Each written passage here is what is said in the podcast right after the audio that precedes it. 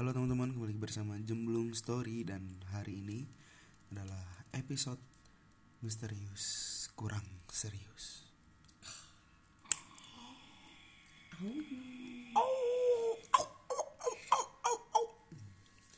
Oke teman-teman, hari ini kita masih bersama ketiga teman saya yang kemarin di podcast. Gak kemarin sih sebenarnya, ini podcastnya itu lebih dulu ini yang diupload daripada yang cerita tongkrongan. Emang ya? Iya. Oh. Oke, pada hari ini kita akan membahas tentang cerita-cerita yang pernah dialami oleh masing-masing dari kita, tentunya berkaitan dengan hal-hal yang tak kasat mata. Selamat datang di Misterius Kurang Serius. Siap. Oke, hari ini masih bersama Mas Biandika, ada Bang Erik yang akan memaparkan ceritanya, dan juga ada Bang Will di sini, dan tentunya saya sendiri. Oke teman-teman, jadi kita akan langsung mulai saja ke pembahasannya.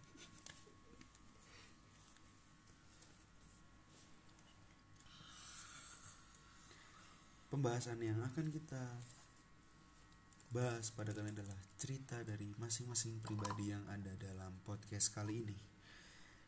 Yang pertama mungkin dari saya akan sedikit menceritakan buat teman-teman pengalaman yang pernah saya alami, dan mungkin itu terjadi dalam hidup saya. Itu berkaitan dengan hal-hal yang mungkin dari kita. Tidak setiap insan manusia itu memiliki anugerah dari Tuhan untuk melihat yang tak kasat mata. Jadi saya waktu pada saat itu SMA, di SMA itu pasti teman-teman yang pernah ikut atau bergerak di bidang OSIS ya, menjadi aktivisnya sekolah ya kan. Iya, budak kampus. Waktu di sekolah ini. Iya, budak kampus. Budak sekolah ya kan. Nah pada saat itu saya ini lagi pada saat masih masa orientasi sekolah, masa orientasi siswa, itu MOS ya kan. Dan pada saat itu saya yang emang menjadi panitia pada saat itu tuh. Dan saat menjadi panitia pasti setiap MOS dimanapun kalian sekolahnya ya pasti ada malam inaugurasi ya kan. Enggak juga sih. Dia kan aja lah. Iya, ya udah gini. Ada. Jadi waktu pada di sekolah saya itu di salah satu sekolah Katolik yang ada di Malang, itu ada namanya malam inaugurasi setelah masa pengenalan lingkungan sekolah atau MPLS. Jadi pas PLS itu setelah malam inaugurasi kita pasti panitia beres-beres ya kan. Pasti kita beres-beres, dan pada saat kita beres-beres itu ada kayak insiden HP teman saya ini hilang. Sebenarnya bukan hilang, tapi kasarannya kayak ketelisut gitu loh. Apa ya bahasa Indonesia ketelisut itu? Lupa nyimpen lah ya. Nah, lupa nyimpen. Satu lupa nyimpen itu, jadi pasti di sekolah teman-teman itu setelah yang mungkin yang apa ya? Yang ikut dalam organisasi tersebut pasti udah diberikan job list masing-masing ya kan ya. Nah pada saat itu saya dan teman saya ini itu berbeda divisi, dan saya yang kerja di bagian lapangan, dia adalah bagian perlengkapan pada saat itu. Pada saat itu memang gedung sekolah saya ini mungkin teman-teman bisa membayangkan ya. Jadi bentuknya seperti bangunan 3 lantai, dan itu modelnya seperti kotak. Jadi di setiap sisi ada gedung, ada kelas. Ya, mungkin teman-teman bisa bayangin kayak bentuknya kayak teman-teman pernah melihat ya kayak gedung-gedung sekolah kebanyakan deh. Setiap arah mata angin pasti ada ruang kelas. Oh iya, ada gedung dan satu sisi pasti ada yang kosong, itu untuk kayak ada lapangan. Sisi yang kosong itu maksudnya buat mungkin pintu masuk dan lain-lain. Gedungnya kayak kotak persegi gitu, tapi ada yang kosong, cuma tiga sisi aja. Nah pada saat itu ada sisi di sebelah kiri, itu memang sisi untuk tangga, khusus untuk tangganya itu ada dibagi 2 di sebelah kiri dan sebelah kanan. sebelah kiri dan sebelah kanan. Pada saat itu job desk-nya teman saya yang HP-nya kelusut ini memang dia mobile di daerah yang sebelah kiri. Di sebelah kiri saya, di tangga sebelah kiri. Di daerah tangga sebelah kiri itu ada ruangannya, saya sebutin ya. Di lantai dasar itu ada parkiran, di atasnya parkiran itu adalah ruang serbaguna, di atasnya ruang serbaguna itu adalah ruang aula. Berarti 3 lantai. 3 lantai, ruang aula. Nah, pada saat itu memang mobile di situ-situ aja karena memang yang dipakai pada saat masa pengenalan lingkungan sekolah dan inaugurasi itu adalah di lapangan dan juga di 3 tingkatan itu, yang sebelah kiri. Oke. Nah, pada saat itu selesai acara pasti kita beres-beres ya kan, kita ngangkatin kursi ke kelas-kelas, ke kita pokoknya beres-beres lapangan lah. Dan pada saat itu memang tidak ada sama sekali job desk dari manapun kecuali sekretaris. Kecuali sekretaris yang memang ruangan OSIS itu ada di sebelah kanan tangga, sisi kanan. Sisi kanan ada tangganya. Kan ada 2 sisi kan. Sisi kiri tangga dan sisi kanan. Ya kan. Nah, di sisi kanan itu di lantai 2 adalah ruang OSIS. Dan di lorong-ruang OSIS itu ada kamar mandi wanita dan kamar mandi laki-laki, dan di tengahnya itu adalah ruang BEM. Oke, ya. Bisa bayangin ya teman-teman ya. Di ada ruang BEM. Nah, teman saya yang HP-nya terus itu nih memang dia adalah mobile di daerah sebelah kiri. Mobile daerah sebelah kiri. Dan pada saat itu dia merasa bahwa HP-nya tuh enggak dia pegang. Dan dia memang saat itu memang lagi sibuk untuk mengurusi acara itu kan. Jadi enggak peduli apapun itu HP karena kita pakai HT pada saat itu kalau enggak salah. Oke, setelah itu kita selesai semua beres-beres, akhirnya teman saya ini sadar bahwa HP-nya tuh nggak ada di tangan dia gitu. Akhirnya kita berusaha, teman-teman yang lain dikasih tahu kan, HP-ku nggak ada nih, ini. Oke, kita bantu cari di daerah dia untuk mobile saat mengerjakan apa yang harus dia kerjakan. Akhirnya kita kan mencari di lantai 2. Lantai 1, 2, 3 di daerah sebelah kiri, di sisi sebelah kiri. Kita cari di parkiran gak ada, cari di mana namanya aula gak ada, ruang serbaguna gak ada. Dan ini adalah part yang horornya teman-teman.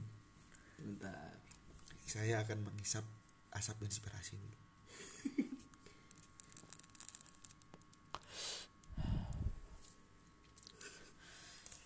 Jadi pada saat itu ketika kita sudah tidak menemukan di lantai 1, kita naik ke lantai 2. Dan lantai 2 itu kita coba. Bentar. Jam berapa? Itu tadi? Posisi udah malam, kan malam inaugurasi. Itu berarti di atas jam 6 men. Itu udah jam 8-9 karena udah selesai acara juga. Selesai acara. Dan kita pasti ya langkah pertama ketika HP hilang adalah miss call. Miss call, ya kan? Ketika itu kita naik ke lantai 2. Lantai 2 mencoba mencari di sana dengan cara miss call. Siapa tahu kedengeran di sana. Pada saat itu kita telepon dengan tidak pakai mobile data. Jadi pakai telepon pulsa. Ya, telepon seluler biasa. Dan pada saat itu kita telepon diangkatnya. Gini. Pasti kan pas kita telepon itu ada tulisan memanggil ya kan, memanggil, dan kalau misalkan terjawab itu langsung ganti detik. Ganti detik. Nah sekarang gini logikanya, mungkin bagi teman-teman paling itu salah dengar, paling pulsanya habis kan, biasanya gitu kan, ada sisa pulsa anda, kalau enggak nomor anda tujuh tidak dapat dihubungi ya kan, sudah dialihkan dari detik kan, tapi tetap. Nah tapi pada saat itu saya dan teman-teman ini ya berarti bukan satu orang yang mendengar itu kan, itu mendengar ada yang menjawab telepon dan bilang halo. Itu posisinya semua siswa yang baru-baru tuh udah semua pulang. Itu udah semua pulang dan kita panitia mencari. Cuman panitia aja mencari kan. Panitia, ada satu panitia itu nelpon pakai HP. Dan kita kan pasti bareng-bareng men. Karena rame-rame. Enggak rame-rame, dan itu di loudspeaker. Di loudspeaker untuk apa namanya? Ya kan biar kedengaran dan juga biar misalnya kan tut masuk apa enggak gitu kan. Nah, setelah itu kita telepon bareng-bareng, tiba-tiba berganti detik dan dijawab halo. Halonya nadanya gimana? Iya kayak halo, kayak gitu biasa aja. Halo gitu kan. Akhirnya teman-teman kaget kan, langsung dimatiin itu telepon men. Pada saat itu teman-teman paling salah dengar. Sekarang gini logikanya. kalau salah dengar, kenapa semua yang ada di situ teman-teman saya mendengar itu gitu. Semuanya dengar benar-benar, dan yang punya HP pun dengar itu ada yang jawab halo. Dan kita masih pikirin positif kan. Ya paling ada yang nemuin. Ada yang nemuin ya kan. Akhirnya udah kita cari siapa nih, tapi pada saat itu ya panitianya itu yang ikut nyari itu. Enggak ada panitia lain yang ada panitia, tapi sekretaris yang ada di ruang OSIS. Heeh. Akhirnya kita ke ruang OSIS untuk bertanya itu kan. Ada yang nemuin enggak? Kebetulan yang angkat itu suaranya kayak cewek, dan sekretaris ya pasti kasih cewek kan. Iya. Oh paling ini nih ada di ruang OSIS mungkin HP-mu gitu. Ya udah kira ke ruang OSIS, ada HP-nya nih nggak? Ah nggak ada lah kan, dari tadi dia nggak kesini ya, karena memang mobilnya nggak ke ruang OSIS men. Gitu kan.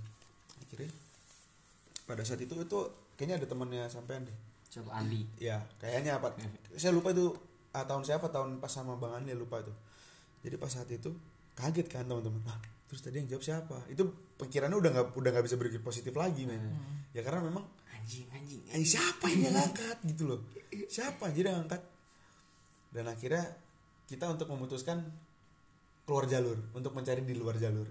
Enggak mencari di sebelah sisi sebelah kiri. Tapi tetap di miss call. Tetap enggak. Itu enggak, udah kita berhenti miss call, emang udah enggak bisa berpikir positif. Jangan dah udah deh.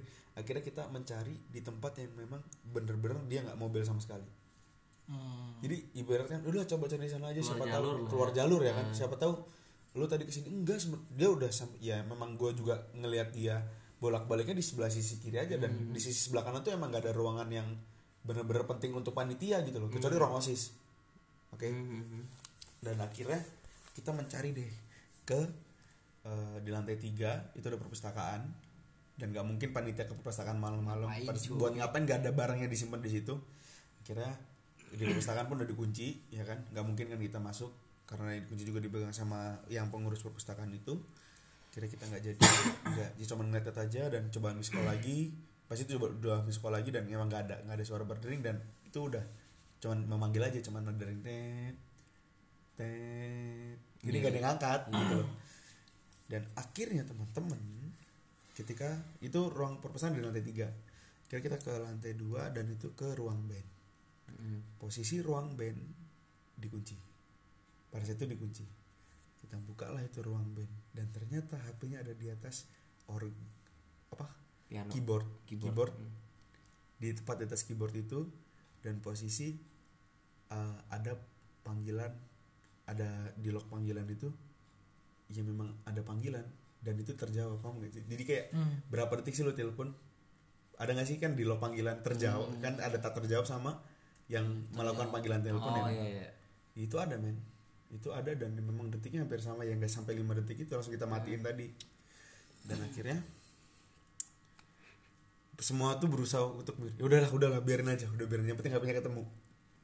Iya kan? Yang penting HP-nya ikut udah set.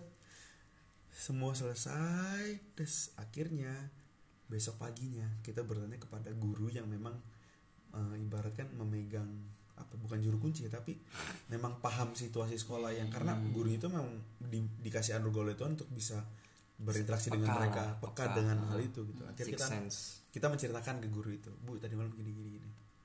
Sebenarnya tadi malam tuh HP kamu di aula. Aula tuh berarti di lantai sebelah kiri, lantai sisi 3. Lantai 3 kan. Lantai 3 di sebelah kiri, sisi sebelah kiri. Sebenarnya di lantai 3 di aula, tapi tiba-tiba dipindahin sama nggak tahu siapa yang pindahin, dan itu langsung dipindahin ke awal di ruang band. Bu, tapi ruang bandnya dikunci. Iya kan masa bisa buka kunci? Nah itu makanya jadi wah gila sih, maksudnya gimana ya? Bisa mindahin. Nah ya, bisa mindahin barang, dan itu tempatnya pun gila jauh, agak nggak jauh juga sih, tapi ya lumayan jauh anjir, dari lantai 3 sebelah kiri ke lantai 2 sebelah kiri. Dengan secepat itu dan nggak ada orang yang lewat. Dan nih uniknya teman-teman, jadi sekolahku ini adalah sarangnya atau bisa dibilang kayak kerajaannya mereka ada di sana. Jadi sekolahku ini dekat kali, belakangnya ada kali yang membentang di Malang, sama teman-teman sih tahu sendiri, dan sekitar itu ada kampung.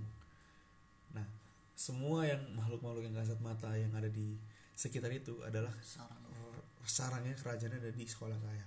Dan sekolah ini itu jadi bukan basis berarti ya, jadi basis all base lah ya. Jadi basisnya itu bukan yang putih, tapi memang yang auranya tuh bukan aura yang baik. Jadi anjing merinding. Jadi apa ya? Ya itulah sekolah gua gitu. Itu yang, dan itulah cerita dari gua selama ya hampir sebelum kita dicerita gitu.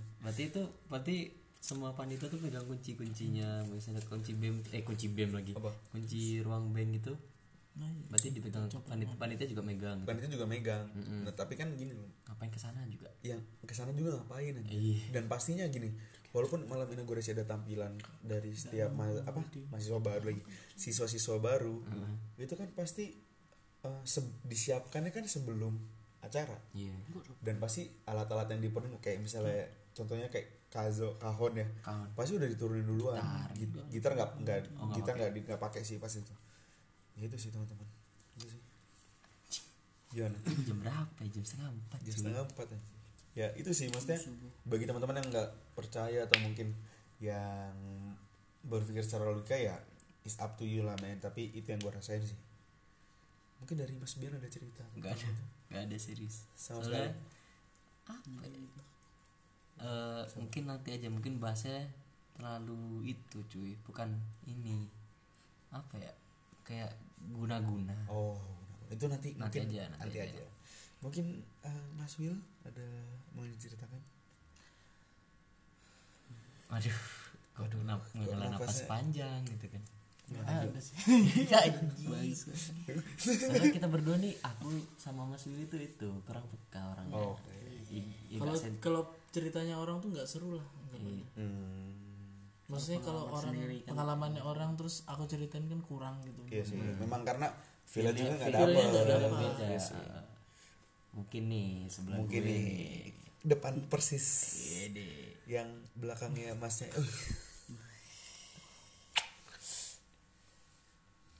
Alah sia, yaudahlah ya.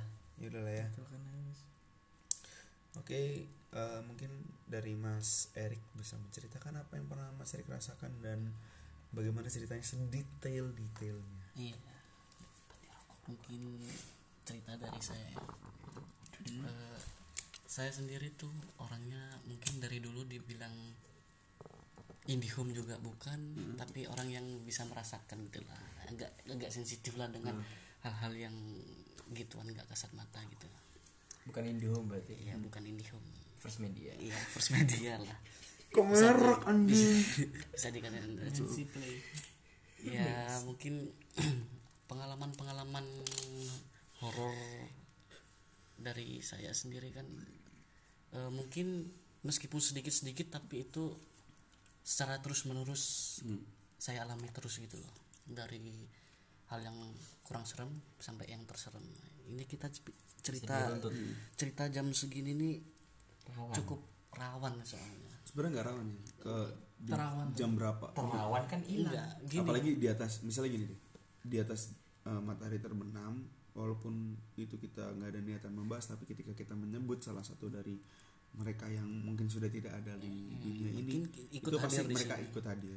Seperti kalian ini deh, kalian berbicara tentang kebaikan, pasti ada Tuhan datang ke, bukan Tuhan datang, anjir kiamat. Mereka ada kehadiran lah, merasakan kehadiran. Soalnya mereka itu jam mereka keluar setelah maghrib, jam mereka mau masuk ke rumah lagi itu sehabis subuh. Tentunya habisnya mau subuh. Iya, pasti sudah berkeliaran untuk masuk ke, tapi mampir dulu ke sini. Wayai masuk gitu kali. Enggak mungkin mereka ada panggilan guys. Datang. Yes. Okay. Ada yang ngomongin gitar nih. Tapi kita bukan mau ganggu. Ya mungkin cerita pertama ya. Kan mampu kan? Enggak. Lanjut. Anjing bau kentut. Bau batu. Jadi kita bukan bau melati guys, tapi bau kentut. Iya. Dari Meluk Astral ini.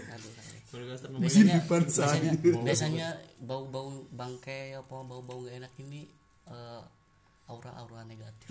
Aura-aura tai. Negatif. Tainya sih kita pengalaman pertama ya. Itu berada di rumah saya sendiri. Oh, ya tahulah. Kita pernah ke rumah dia ya? Dan enggak pernah. Ya, tahu sendiri kan. Aku langsung pulang. Oh iya. Tahu kan sendiri rumah saya tuh. Ya. Tahu dong. Ya, kamar saya kan ada berada paling depan dan kamar mandi tuh jauh di belakang gitu. yeah. Ya namanya juga rumah desa gitu. Pasti kamar mandi itu sangat jauh di belakang dan dekat dengan kebun LDR lah, kebun-kebun yang banyak rimbun-rimbunan pohon-pohon gitu. Pohon itu pas waktu di rumah sendirian tuh, waktu itu saya masih SMP tuh. Malam-malam keluarga saya tuh ditinggal, saya cuma di rumah sendirian, suruh jaga rumah waktu SMP itu. Emang rumahnya itu bisa lari gitu dijagain? Iya. Bukannya lari yang ditakutin, tapi ada orang yang lari ke dalam rumah gitu. Yang ditakutin itu. Ya pas waktu di rumah mungkin jam 11 malam. Jam 11 malam. Itu orang rumah belum datang ya? Belum datang. Itu kan tahu sendiri rumah segede, rumah desa kan gede-gede. Wah, anjir, sombong banget namanya. Iya, bukan sombong, memang gede tapi isinya kosong gitu. Enggak punya perkakas. Oh, kayak ini aja kayak cewek. Kelihatan dari depannya gede tapi cuman busa. Iya. Kan yang paling rawan tuh kan daerah belakang kamar mandi, di sekitaran situlah. Itu waktu saya mau ngambil gelas apa-apa gitu kan. Mau minum nih. Mau ke dapur. Itu posisi gelap semua, belum lampu, belum dihidupin, belum sampai listrik belum sampai desa. Listrik sudah segitu. Nah, waktu gelap tuh emang sengaja nggak kuhidupin, soalnya kan rumah sendiri udah hafal tempatnya lah. Yeah. Itu pas saya mau jadi udah nggak buta map ya? Iya. Yeah. Kan pintu mau ke dapur, penghubung ke dapur dengan rumah tuh kan ada pintu besar gitu kan. Dua pintu kayak besar.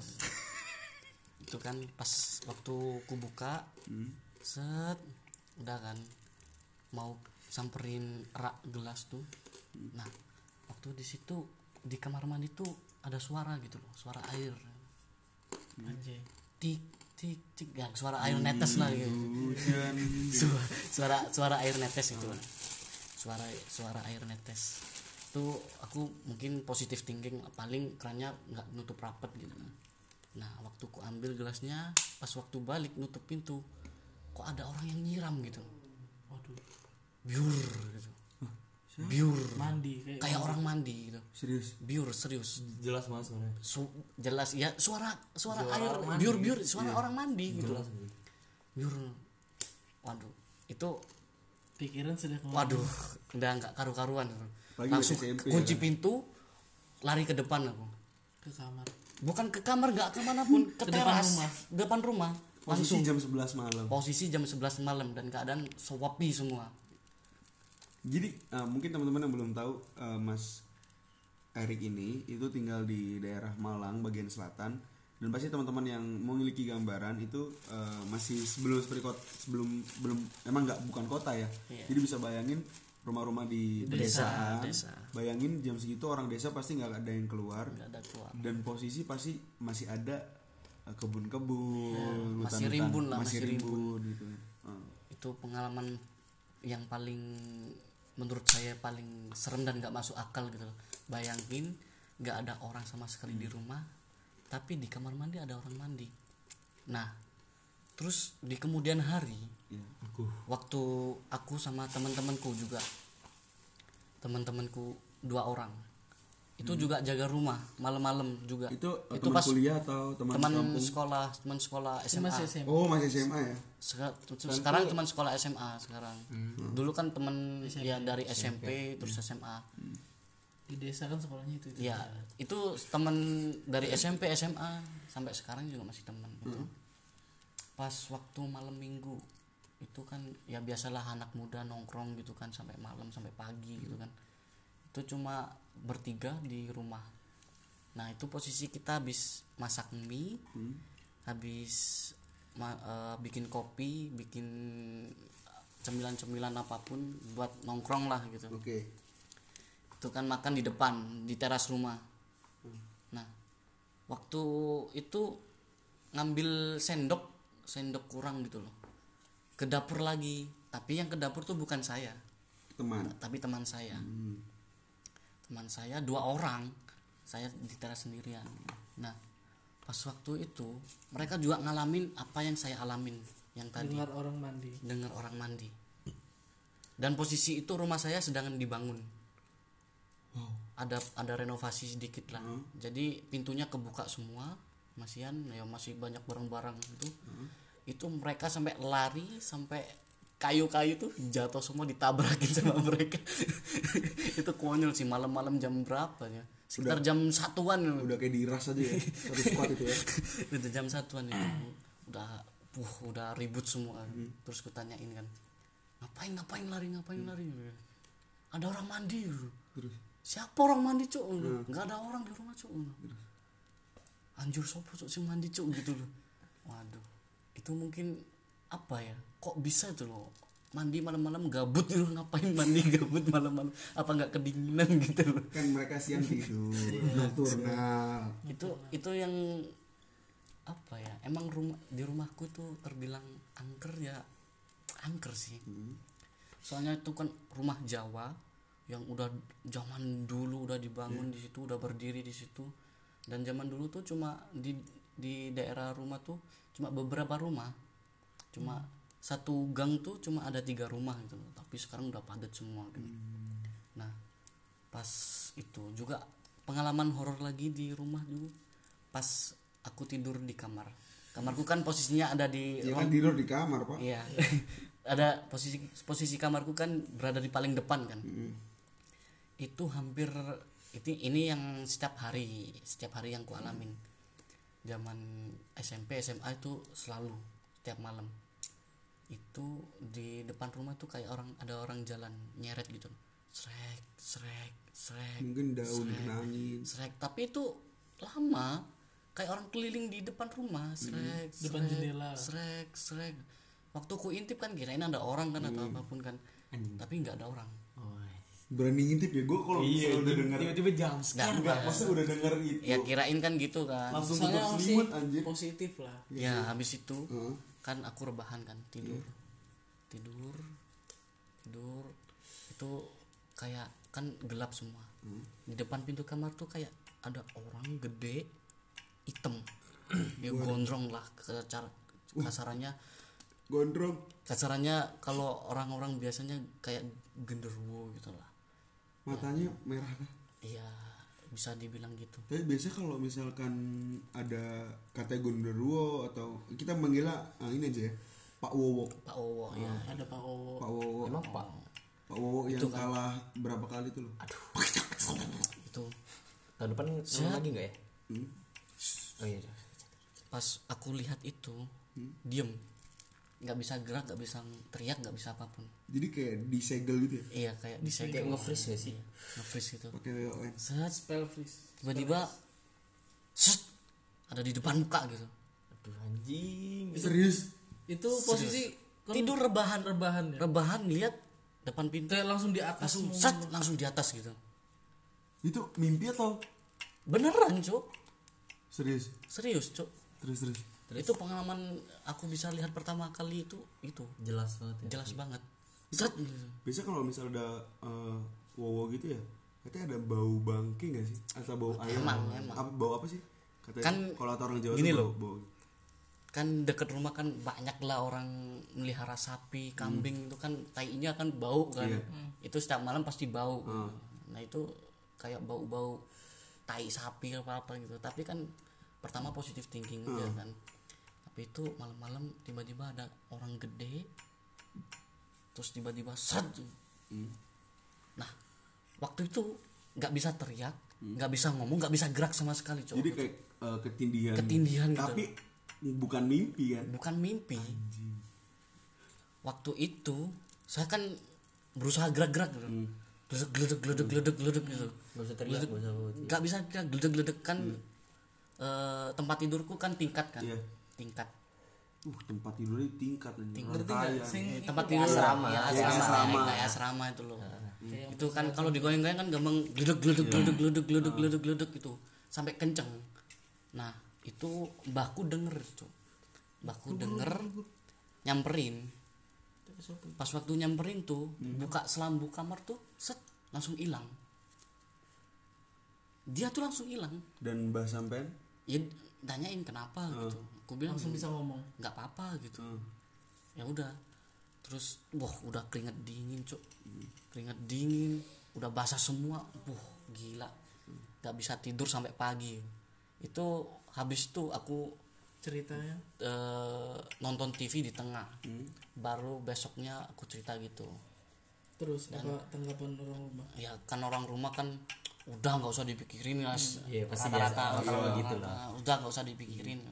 Mereka juga tapi, tahu kan. Iya, sebenarnya mereka juga tahu. Tapi memang dari cerita-cerita dari keluargaku kan.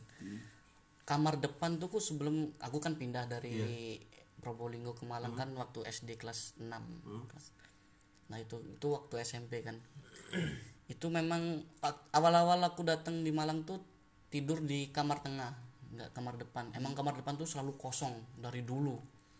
Cuma kalau ada tamu tidur di sana, kalau ada tamu di sana. Yes. Yeah. Nah, jarang ditempatin.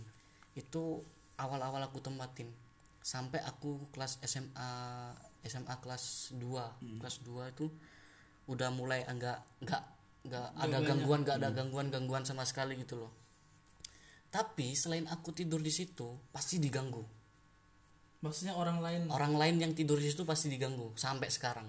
Maksudnya ceritain sekalian kan ada ya waktu kuliah nih baru-baru ini ya yang sama barulah teman-teman itu ada temanku yang satu nih ya inisial D itu kan tidur di kamar situ. Nah pas waktu itu tiba-tiba dia nangis. aneh kan. Tiba-tiba dia nangis. Padahal orangnya ceria. Tiba-tiba dia nangis kan? Terus keluar. Terus ku bilang kenapa gitu. Dia bilang nggak apa-apa, kayak mukanya kayak gimana? Takut gitu. Takut nangis. Nangis. Biasanya baru cerita kalau ada mimpi datengin gitu-gituan gitu loh. Ya perempuan kayak dikejar-kejar gitu kan. Terus yang temanku yang kedua nih, yang inisial R itu kan tidur di tempat tidur yang tingkat yang atas. Nah tuh pas waktu tidur dia tuh kayak denger suara anak kecil nangis gitu. Suara anak kecil nangis padahal di situ nggak ada bayi cuy. Iya. Memang di situ nggak ada bayi tuh, tapi suara nangis ya, sampai dia nggak bisa tidur. Itu memang gimana ya, banyak temanku dari SMP kalau tidur di kamar situ sendirian pasti ketindihan gitu loh. Itu bahaya gitu. Aku mau nyoba sih kawan-kawan. Serius. Tapi gua sudah tidur situ. Tapi itu cuma beberapa orang, enggak semuanya gitu. Tapi aku boleh coba kali ya. Iya. Boleh. Terus pengalaman terbaru ini kan. Aduh, hot, masih hot berarti. Iya, enggak terbaru.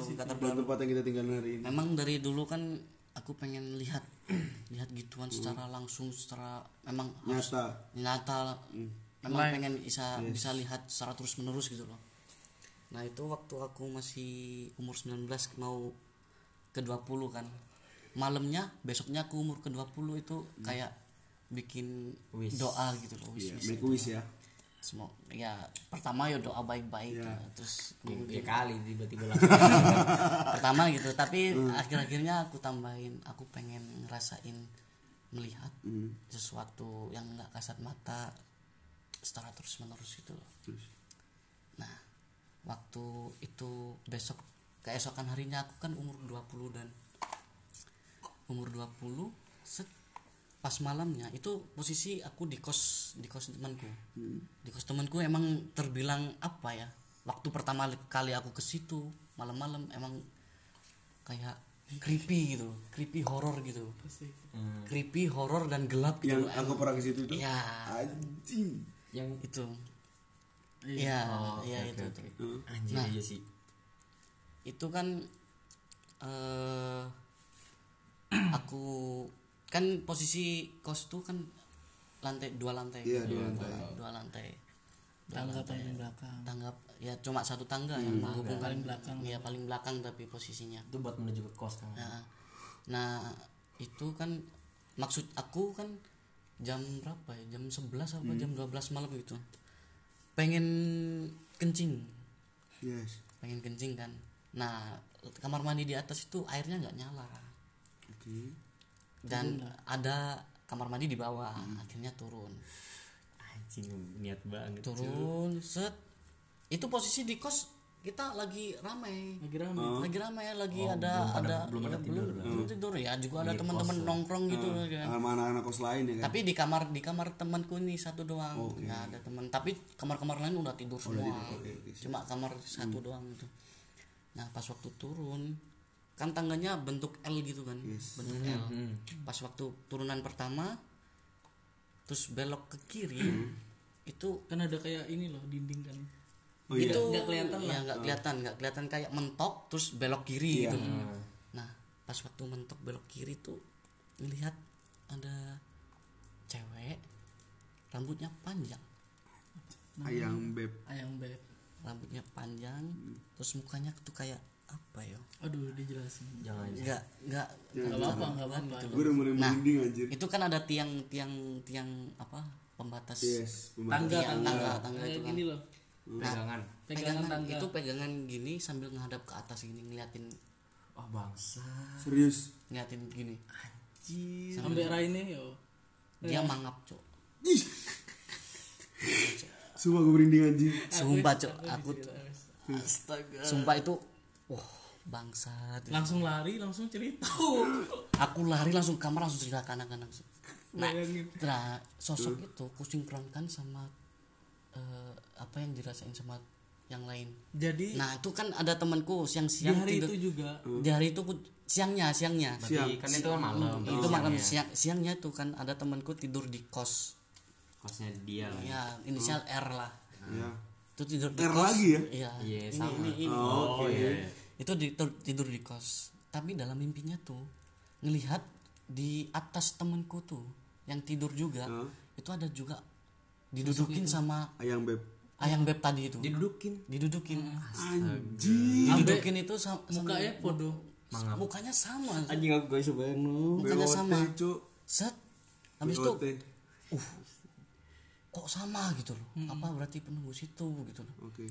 Pas waktu itu besokan harinya ada temen cewek juga nggak nginep sih tapi pulang malam gitu tapi ketiduran di kos ketiduran ya teman-teman ketiduran kita bukan kan ditidurin ada kan tidur di sana kan jejer gitu kan temen cewek satu terus temen dua terus aku terus temanku gitu. Nah, waktu jam masih belum larut malam, jam 10 apa jam 9-an gitu. Mereka berdua serentak bangun tapi keadaan dengan memang sadar atau kayak dipengaruhi sesuatu enggak? Enggak. Okay. Bangun karena ada mimpi aneh. Mimpinya connect semua, tiga-tiganya. Anjing. Aku temanku dua cewek tuh. Sama. Terus kan mimpinya. Aku nyimpen ceritaku dulu kan belum diceritain ya nyimpen ceritaku dulu kan emang kamu di mimpi ketemu apa gitu ceritain seset. Terus ceritanya yang kedua ceritanya yang pertama itu kayak juga ke kamar mandi di bawah mimpi tapi ya ini. Mimpi terus yang kedua juga mau ke kamar mandi di bawah mimpi terus aku juga sama mimpinya kok apesnya bukan mimpi apa ya enggak yang pas dua-duanya pas itu mimpi jadi enggak pas itu kan bukan mimpi sebelumnya bukan mimpi dan terjadinya saat mimpi gitu aku memang sengaja diam kan enggak jelasin sosoknya kayak gimana biar mereka yang jelasin maksudnya mereka jelasin dulu sosoknya cewek ya sama yang kayak tadi kriterianya mantap juga persis kayak deja vu ya itu dia tuh mimpi pas ke kamar mandi pas dia mau kencing mau pipis itu ditemenin sama dia ditemenin dong sama Ayang Beb ditemenin dia dong. Baru sadar ketika baru ngeliat mukanya dan mangap baru ya habis pipis kan yes. Bersih pas bangun kan itu kalau bersih kan lihat air sama ya WC-nya pas ketika dia udah bangun set depan pintu itu ada Ayang Beb dan itu semuanya mimpinya ceritanya sama dia habis pipis sama semua persis anjir sama persis sumpah sosoknya juga sama ya? Hawanya beda gak sih? Panas sih. Panas ya. Itu ada di depan. Iya sih, dari tadi gue ngerasain ada di depan sih. Sama yang ada di depan rumah. Depan rumah kita sekarang, lahan kosong kan kayaknya itu. Itu. Pas itu kan ada itu cerita lagi turut-turut lah yang tadi. Cerita itu lagi tentang kos itu juga. Tapi dari teman kosan atau teman sendiri? Teman, bukan teman kos, okay, tapi orang kakak tingkat. Nah, kakak tingkat yang pernah fakultas. Dia kan pernah makan, dan di depan kos itu kan ada bakso samping kos ya, bakso legend lah ya. Itu bakso langganan kita ya. Iya. Dia tuh sering makan di situ. Nah, dia tuh sempat ngelihat di kaca. Dia memang peka. Dia sempat ngelihat di jendela salah satu kamar tuh kayak ada cewek. Ya sama. Mangap-mangap gitu. Itu sama juga. Jadi teman-teman yang belum tahu, dia cerita ke aku dan aku langsung connect gitu loh. Kok sama gitu semua gitu. Dan teman-teman yang belum tahu, abis ini gua kan habis makan dan belum nyuci piring. Belum cuciin piringnya, Mike. Oh, oke. Itu pengalaman di kos yang paling anu. Okay. Terus kemudian hari ini terjadi setelah aku ulang tahun gitu loh. Terus-menerus gitu loh. Habis itu besok malamnya lagi kan aku ada keluar sama 3 orang. Temanku inisial D sama temanku cewek satu itu bawa ke Batu, dan posisi itu bawa mobil kan. Iya. Itu lewat bukan lewat jalan besar, tapi lewat jalan apa ya, pintas gitu loh. Yes. Kayak alternatif, tembusan. Alternatif tuh, jalan alternatif gitu loh. Dan posisinya di situ kan pas ngelewatin jalan sepi itu kan ada satu bangunan yang kosong, memang kosong, dan aku tahu ceritanya kenapa bangunan itu kosong. Dan aku ceritalah dalam mobil itu. Cerita dalam mobil itu, kok tiba-tiba kayak ngerasa nggak enak gitu loh. Hawanya nggak enak. Hawanya langsung nggak enak gitu loh. Habis dan aku cerita itu kan karena ceritanya itu kan ada pembantu yang bunuh diri di situ, kandung diri gitu kan. Nah, itu tiba-tiba ada nggak enak. Pas aku cerita juga itu jalan depan nanti kata orang-orang angker juga karena ada jembatan kecil. Itu cerita juga tuh. Iya. Dalam mobil. Cerita juga sebelum lewatin itu udah cerita. Itu ada jembatan kecil yang biasanya ada orang di samping, kata orang-orang ada orang di samping, ada yang biasanya berdiri gitu loh. Ada biasanya berdiri di situ. Nah, Cuk, aku juga panas Cuk, punggungku Cuk. Kasih kipas angin dong. Aku di leher panas sekarang. Nah, itu waktu cerita itu aku tiba-tiba kepikiran dulu. Semoga aku bisa lihat gitu. Iya. Yeah. Waduh, pikirannya aneh. Anjing. Ngeliat beneran. Aku nyesel Cok ngomong gitu, Cok. Nah, kan. Akhirnya kan. Nyesel ngomong gitu, Cok. Pas waktu ngelewatin tuh kan. Temenku aku suruh kayak lampu jarak jauh gitu loh. Jarak jauh buat mastiin gitu. Jarak jauh. Gitu. Ngedim. Set. Udah. Set pas ngelewatin belokan jembatan itu, aku udah diem gitu Cok. Pas udah selesai ngedim aku udah diem Cok, sampai nunggu selesai ngelewatin itu Cok. Ke atas. Dan aduh, pas ngedim tuh ada sosok. Siapa nih? Ayang Beb bukan Cok, laki Cok. Nggak tahu sih guling. Sumpah aku cuma ngeliat kepalanya doang Cuk, sama badannya tetep berdiri, tapi yang gerak kepalanya doang. Dari atas kan, yeah. Dari atas aku udah ngeliat kan, yes. Dari atas udah ngeliat, terus turun ngelewatin dia kan, pastinya dong. Yeah. Punten gitu. Terus aku kan nggak sadar tuh tiba-tiba aku terpaku dengan pandangan dia gitu loh. Okay. Kayak ngeliatin terus. Tatap-tatapan nih. Tatap-tatapan. Itu cinta. Pandangan pertama aku berjumpa. Demi pandangan pertama. Anjing sih. Kamu tahu Cok, matanya tuh merah, melotot Cok. Aduh. Betul. Bosan dekat gua lu. Melotot ke orang. Waktu turun kan ku suruh dim dari atas kan, sampai bawah tuh. Aku turun, dia ngeliatin, aku juga ngeliatin juga, sampai ngelewatin dia. Dan posisi dia tuh badannya tetap, tapi kepalanya ngikutin 360 derajat gitu, 180 ya. Yes. Muter lah. Kayak burung hantu berarti. Yes. dia tuh kayak notot gitu loh. Anjing Mas, jadi gitu Mas. Lah DE Pak, DE ngelihat pisan. Jadi aku juga ngelihat juga. Itu sebenarnya habis ngelihat itu aduh cu pusing cu kepala aku. Gila-gila. Itu kan nyesel ngomong nyesel. Berarti menurut Mas tuh kan itu kan janganlah bikin make wish yang tidak-tidak. Nyesel enggak kira-kira. Berarti kalau misalkan emang make wish itu di apa dikabulin berarti kenapa enggak make wish yang lebih baik? Gua mau cepat lulus, gua mau kaya gitu. Gua sekali-kali pengen ngewe lagi. Enggak tapi memang ketika misalkan memang kita bisa lihat atau apapun itu anugerah sih menurut gua.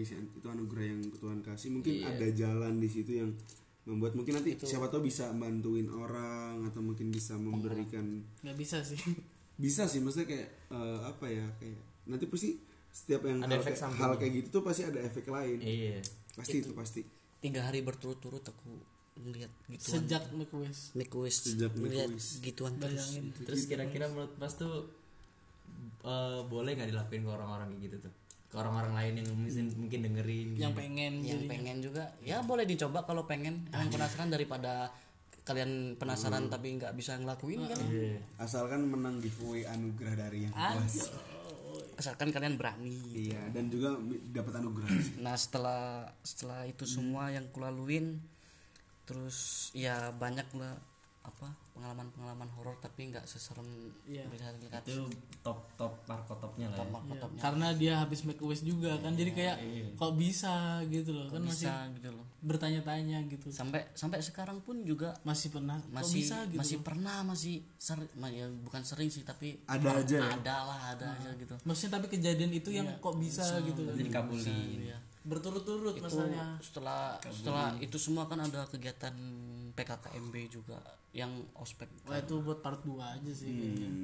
Seru. PKKMB tahun ini apa tahun kemarin? Oh, tahun kemarin. Tahunku berarti ya. Iya, sama cerita di sini juga di kontrakan sini juga.